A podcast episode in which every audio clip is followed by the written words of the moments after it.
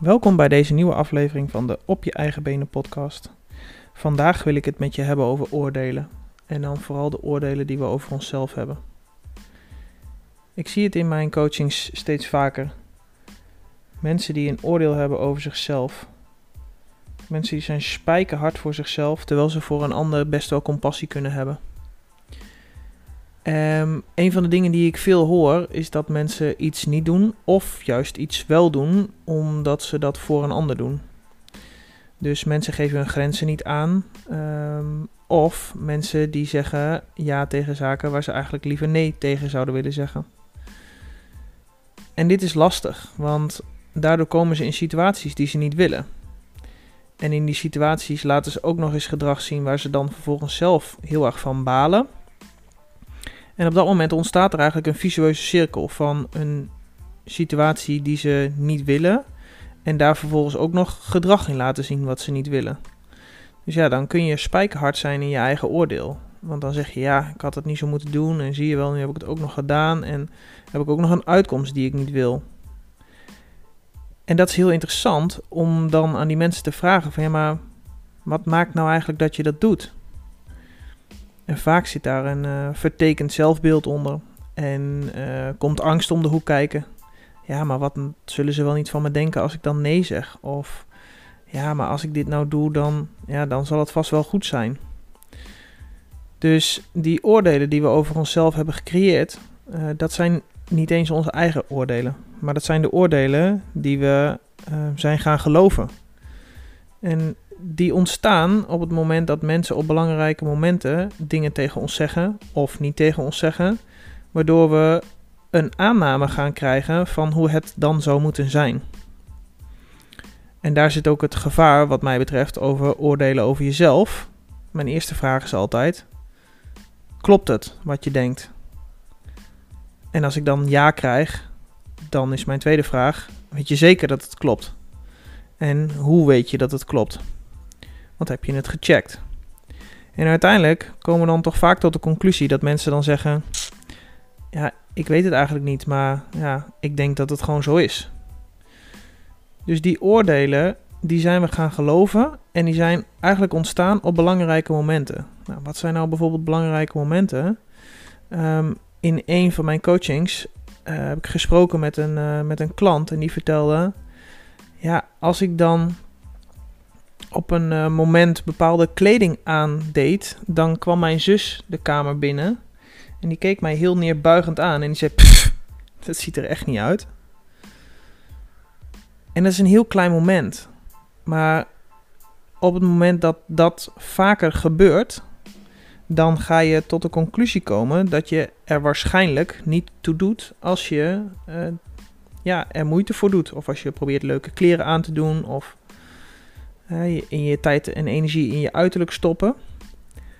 Dus wat ga je dan geloven? Dan ga je geloven dat je er niet toe doet.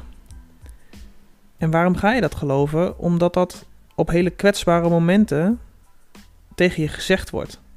En het zijn vaak hele kleine dingetjes. Uh, ik zal straks iets vertellen over het verschil tussen. Want het zijn eigenlijk kleine trauma's. En ik zal zo meteen vertellen wat het verschil is tussen die twee.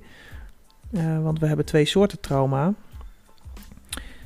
Maar daar loop je die beschadigingetjes van op. En die beschadigingen, ja, die komen dan in je jonge leven komen die aanwaaien. En ja, je gaat ze op een gegeven moment aannemen als waarheid.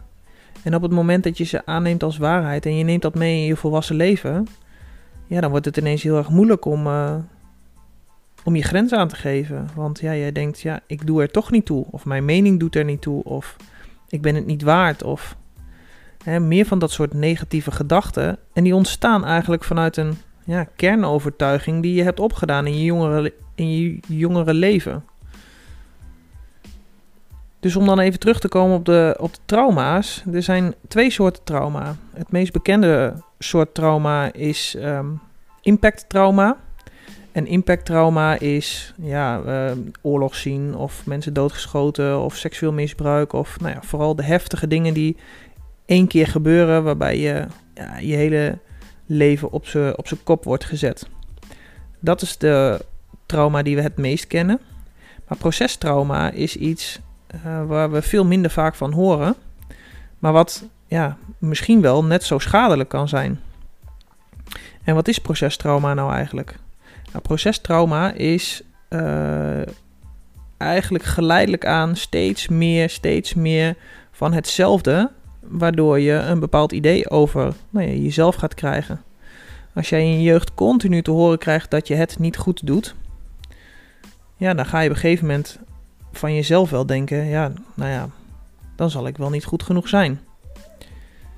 Als jij continu van je grote broer of zus te horen krijgt dat je verkeerde keuzes maakt, of dat je er niet leuk uitziet, of jij met je pukkelhoofd, of uh, noem het maar op, ja, dan ga je op een gegeven moment denken dat je er niet toe doet. En dat procestrauma, dat ontstaat op kleine momenten, maar vaak wel belangrijke momenten. En het zijn vaak de momenten dat je uh, kwetsbaar bent. Dus op het moment dat je op de basisschool uh, eindigt en je gaat starten op de middelbare school, in je puberteit, ja, dan ben je natuurlijk heel erg ontvankelijk voor de mening van een ander. Daar luister je heel erg naar. Uh, ja, en, je, en je, je vrienden en je vriendinnen, ja, die gaan ineens tegen je zeggen: Ja, maar je hebt echt stomme kleren aan. Uh, dus ga je je anders gedragen. Dus je gaat andere kleren aandoen, omdat we graag bij een groep willen horen. En in die leeftijdscategorie is het belangrijk om bij een groep te horen. En die peer groups, zoals ze heten, uh, dat zijn ja, groepen die ja, bepaalde normen met zich meebrengen en bepaalde waarden. En op het moment dat je daar continu te horen krijgt dat je op een bepaalde manier moet zijn, dan ga je je daarna gedragen. En tegen de tijd dat je dan ouder wordt, dan kom je eigenlijk tot de conclusie dat dat misschien helemaal niet is wie jij werkelijk bent, maar dat het ja, een soort van jas is die je hebt aangedaan en die misschien toen paste, maar nu niet meer. En om die jas dan uit te doen, dat is best lastig. Want dan zul je dingen moeten loslaten die je niet meer helpen. En je zult moeten kijken naar waar je vandaan komt. En je zult moeten kijken daar waar je naartoe wil. Maar omdat ik steeds meer zie dat mensen zich onnodig klein houden, omdat ze die overtuiging nou eenmaal in hun jeugd hebben opgelopen, um, zie je dat mensen die jas niet uitdoen. En we kennen het allemaal wel. Soms zie je bij je vriend, vriendin, buurman, uh, familielid. Goh, er zou zoveel meer in zitten. Hè? Als die nou eens dit niet over zichzelf zou zeggen. Of als die dat nou eens niet over zichzelf zou denken. En vaak kun je dat tegen iemand zeggen. En die kan dan zeggen: Ja, ja dat klopt misschien wel. Maar dan kom je op een gegeven moment op een punt dat je het. Um, ja, niet moet, maar de mogelijkheid hebt om het aan te passen. En dat aanpassen, dat is heel lastig. Want daar zul je voor naar achter moeten kijken, naar waar het ontstaan is. En je zult van jezelf moeten gaan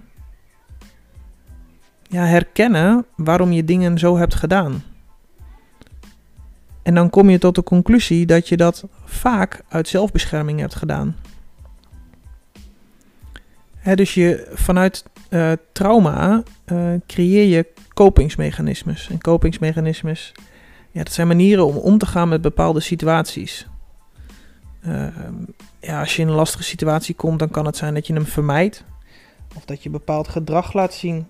Uh, wat niet altijd passend is, maar wel passend voor jou op dat moment. Omdat jij dat hebt aangeleerd. Omdat je in een situatie waarin je kwetsbaar was, hebt geleerd: als ik wegloop, dan kan ik in ieder geval niet um, die lelijke mening naar mijn hoofd geslingerd krijgen. Of dan krijg ik in ieder geval niet te horen wat ik niet goed heb gedaan.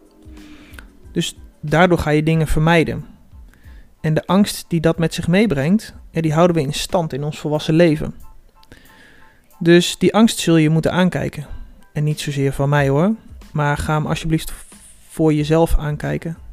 Want op het moment dat jij je angst kunt aankijken, en met compassie naar jezelf kunt kijken, zoals je met compassie naar een ander kunt kijken als die iets doet waarvan je denkt, hm, nou ja, hè, dat oordeel dat, uh, dat valt wel mee.